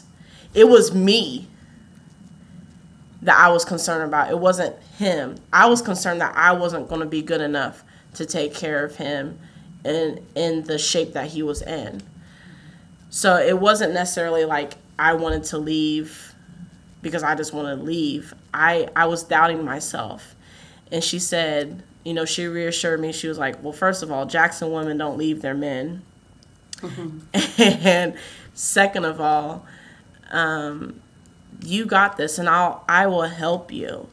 I will help you in whatever needs to be done for Troy, and that reassured me um, because I, I was just so doubtful of myself. I, I didn't I had never been in this situation before. My other question for you guys is, have you guys ever thought of cheating on your husbands? Because this is a whole different level of stress that you're dealing with in your situation. And at many times, your needs probably were not being taken care of emotionally, physically, spiritually, sexually. Stepping out of the relationship, did that ever cross your minds? And has it happened? No and no. No and no. Ashley. No and no. Oh, go ahead. You have more to add to that, Miriam? Well, what I want to say is that there's nothing wrong with my eyes. Got it. I do see handsome guys. Mm-hmm. Okay? Oh, yes. And that's something, Martin and I are very honest about that part. Mm-hmm. When he sees a beautiful woman, he says, oh, Miriam, look, that's such a beautiful woman, don't you think? I said, well, yeah, she's okay. And when I see him handsome, and I say, Martin, Martin, I remember we were at, um, we were on one of those islands in the Caribbean, and there was a picture of, I, I always forget his name. It's an actor, a very handsome actor. And I told him, Martin, Martin, please let me put my hand on his chest, and please take a picture. I need this picture in my life. And Martin said, okay, okay. move a little bit to the right, to the right, and I took a picture. That's our relationship. Mm-hmm. But I never thought of cheating, and I never did it. Good. Okay. Ashley? Uh, we're, we're the same. Um, okay. So I didn't think about it. I mean, like I said, I had found my person. Mm-hmm. I didn't want anybody else. And um, no, I haven't. Um, I don't want no more headaches. Yeah.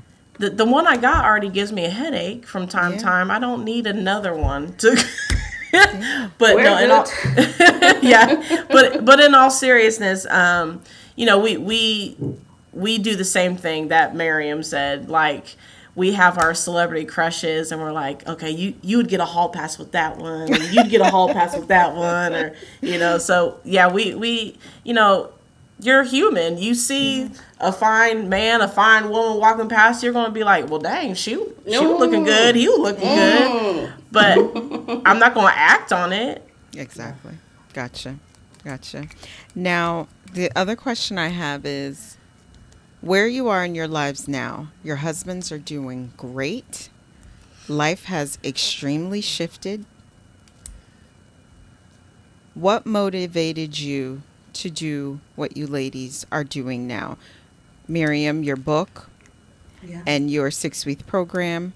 Ashley, your book. And also now you've specialized more in the event planning. Mm-hmm. So I want to hear your stories and how your life affected what you ladies are doing now. Sure.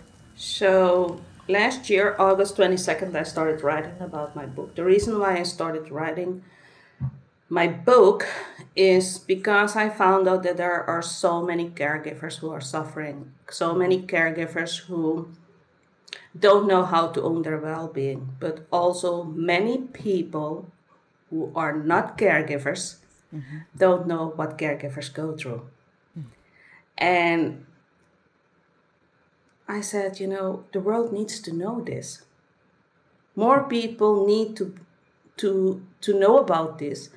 And caregivers need more awareness mm-hmm. of what they can do to have a good life, have a balanced life, while they do a wonderful job taking care of their loved ones. Mm-hmm. So that's why I decided to write my book. And my program, like I mentioned before, I want to catch them before they fall. I want to prevent them uh, from burnout. Or if they are already suffering from burnout, I want to help them get out of there. I am not a medical professional, so don't ask me for medical advice. But I can provide you the techniques and tools I used mm-hmm. that helped me get out of burnout city. So that's what I do. And I, I really have the pleasure, but also the privilege to do it. After twenty plus years of experience. I didn't mention it before, but I'm also the caregiver to my brother, who had a stroke, who was partially paralyzed at the age of forty-six. So I'm a caregiver to my bro- my husband and my brother. Mm. And because of the techniques and tools I used, mm-hmm. after my burnout, my burnout, uh, in the time of taking care of Martin, I could prevent another burnout when my brother had a stroke in twenty twelve. Mm. Mm. Is your brother doing well now? He's doing well. His right arm isn't functioning, but he can walk and talk again. He couldn't walk or talk. Uh, gotcha. But his right arm isn't functioning, and thankfully he's doing much, much, much better today. Good. Good. Ashley? Yes, yeah, so like I mentioned before, just uh, deciding to open up about my experience and to reach out to, being able to reach out to others who maybe uh, find themselves in my same situation, and getting the word out that you're not alone. Because caregiving, especially family um, caregivers can feel so alone and isolated and um, hopeless. And I wanted to be able to show that you can have some hope and faith, and uh, just sharing light and love in the world. Um, but that, I mean, that's, that is my main purpose. Timeless Dream Events is my vehicle to get me there. Mm-hmm. Um, but my main focus, and especially with, with my book, Lost Travel Found, I'm just helping uh, shed a light on what we go through and um, how you can rise above if you choose to do so. You know, I always like to say, you know, caregivers go through Miriam's uh, six-week course, and you can come to see me, Timeless Dream Events, and we'll celebrate. You know, life life is meant to be lived and celebrated. It is rough. It's hard. Some of us are dealt more blows than others, but I always think it's of the phoenix rising. Mm-hmm. I equate myself to the phoenix rising, like I came out of the ashes into something new, and now I want to share how I was able to do that with others. Phenomenal. I tell you, you ladies are a breath of fresh air for me, because I don't of course I don't see myself as a caregiver, but you don't know what you're capable of until you're in that situation. So I can't exactly say that, yeah. but um, it's hard. And I say it's hard because originally my thought process was to go into nursing when I was younger. When I started working at the hospital, I was the secretary working behind the desk. And I remember the nurse one day told me, "Hey, Shirley, can you just help me assist put this Foley in this gentleman?" That right there, immediately, I was like, this is too much contact for me. I'm good. I'm not going into this profession. So this is why I tell you, caregiving is a different type of beast for me that I don't know how I would respond if I was to be in that situation. I know I would most likely go into flight or flight mode, because if it was my children or my husband, I would do what I need to do.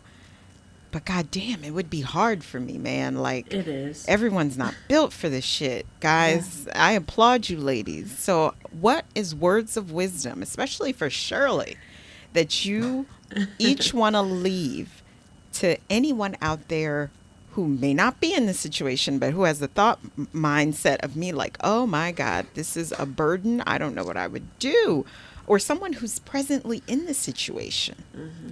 Miriam? I would say two things. The first thing I would say is, and I talk about this in my book as well, follow, follow. F O L L O W. The F stands for forgive yourself. The O, open, be open-minded. The L, listen to your gut. The second L, learn new things. The second O, see and grab opportunities. And the W, know your worth. Yeah. Own your well-being, because you are worthy of a wonderful life too.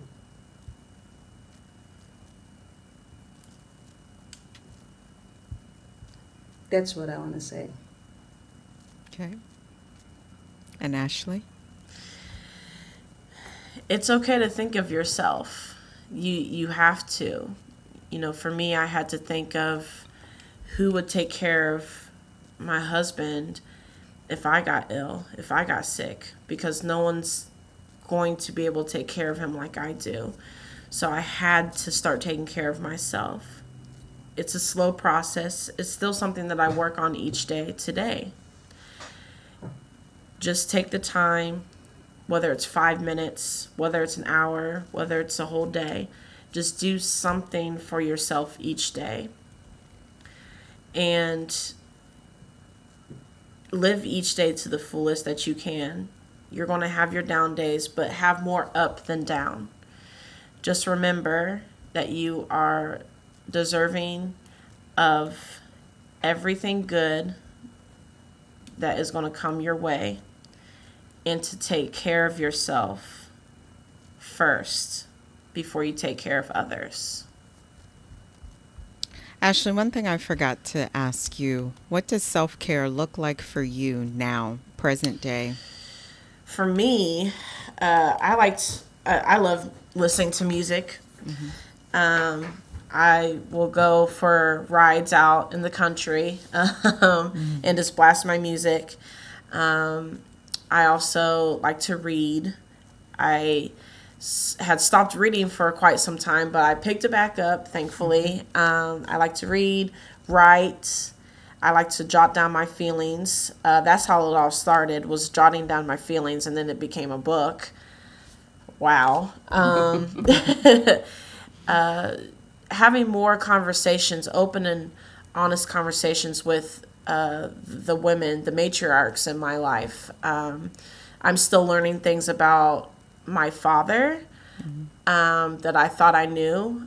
Mm-hmm. Uh, I learn about how my grandmother took care of my great-grandmother, and we've we compare differences and similarities. So I, I like having these open and o- open and honest conversations, because I feel like a breath of fresh air. Like, they had the same struggles as I did. It was just a different decade, a different person. Mm-hmm. Um, and just sharing those with uh, my Facebook group um, that I, I admin for caregivers, and just sharing, stop bottling my feelings and emotions, and has really helped me. It's really self-care for me. Talking through these things is really self-care, because my burnout manifested itself physically because I kept everything bottled in. Mm-hmm. So a continuous release for me is is what I need right now in my life. Gotcha. Well, ladies, as we close on our robust episode on caregiving, I want to extend another thank you for being a guest on the show and educating us and helping us see a different side of a relationship. Most people will come on the show and hearing about the sexual abuse, the infidelity, the mistrust, the uh, the typical things, I guess, and that's awful for me to say, that you normally hear about in the relationship, but this is a side that we don't talk about, we don't hear, but it's present, it's happening, and it's real. Yeah. Yeah. Yeah. Yeah. Mm-hmm. Thank you it's so much. Not it was a problem. Such a pleasure. Yeah, absolutely. I appreciate listening to you guys' stories, and listen, I bow down to you, ladies, because I can't, words cannot even describe how your husbands are blessed to have you ladies in their lives, that you didn't walk away, that you kept your focus. That shit is hard. I'm not even going to say like your days weren't difficult, and you admit that they were. Yeah. Taking care of another human being. This is not a toddler or a baby. This is an actual grown adult. Whole different type of caring. Yeah. Yeah. So, again, extend my thank you, ladies, and all their information will be on their website to read about more of their story and what they're doing now and how to participate in anything that they're doing now. But as always, thank you guys for listening. And just remember to love yourself, voice yourself, and be yourself. To the next podcast, guys. Have a great day. Thanks for tuning in to Femme Parler Podcast. If you want to continue the conversation or share your takeaways, I want to hear from you. Head on over to the website or join our Facebook community and comment your favorite part of the show or share your thoughts. I want to hear what you have to say. Don't forget to rate and subscribe to the podcast so you never miss an episode. Chat with you next week.